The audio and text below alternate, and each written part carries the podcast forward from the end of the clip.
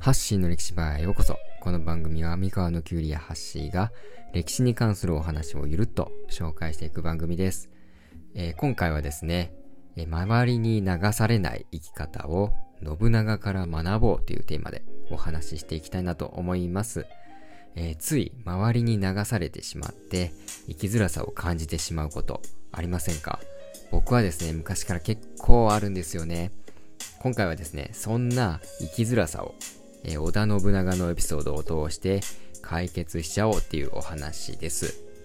えーまず、信長はですね、若い頃から、うつけ者と呼ばれて、周りから馬鹿にされていました。で家臣からの信頼もですね、うまく得られず、え身内からも裏切りだったり、謀反を起こされるなど、まあ、とにかく困難の連続でした。まあ、そんな状態でもですね、信長、周りに流されず、自分の信念を貫き続けました。で、僕がですね、えーそんな信長すごいなと思ったのは、まあ、それまでの戦の概念を覆すような戦法を考えついたところです。まあ、信長といえば、いち早く鉄砲を戦に取り入れたっていうことで有名ですよね。まあ他にもですね、長槍部隊っていうのをり入れていたんです。まあこれどんな部隊かというと、まあ、それまでですね、戦で使われていた槍よりも1.5倍ほどの長い槍。まあ、大体長さ的に7メートルくらいと言われているんですけど、まあ、その長槍を持った兵たちの部隊です。まあ、当時ですね、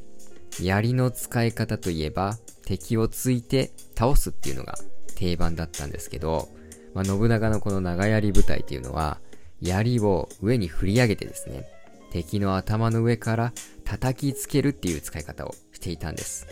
まあ、その長槍部隊をですね戦の前線に配置していたと言われています。まあいかにも信長らしい画期的な戦法ですよね。でもですねこの長槍隊ですね最初周りの反応はとても冷ややかでした。長いだけの槍なんて使いにくい。こんなもの実戦では使えないなどと、まあ小馬鹿にされていたんですね。でなので信長がなぜこのような戦法を取り入れたか、まあ、それにはちゃんと意図があったんです。この長槍を使わせていたっていうのは、まあ、槍の扱いに慣れていない足軽たちでした。でもこの足軽たちの中には、えー農家出身の人たちも多くてですね、力は強かったんです。なので、まあ、槍にこの不慣れだったからこそ、まあ、正攻法の突くっていう攻撃ではなくて、槍の先でですね、相手を叩く。で、相手を叩いて、えー相手が攻め込んでくるのを阻む戦法にしたんですね。まあ、槍は突くだけではなくて、えー敵を叩くこともできるんだっていう発想の転換で、まあ、槍の概念、槍の使い方の概念を覆したんですね。まあ、鉄砲に関しても同じですよね。まあ、こうやって信長は自分の信念を貫いて、どんどん新しいことを取り入れていったんですね。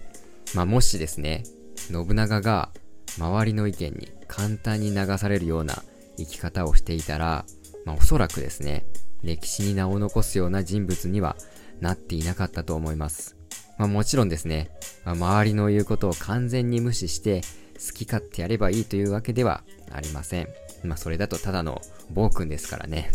まあでも、こんなね、信長のように周りに翻弄されず、まあ自分の信念を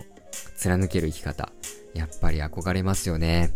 えー今回はですね、周りに流されない生き方を信長から学ぼうというテーマでお送りさせていただきました。最後まで聞いていただきありがとうございました。ハッシーでした。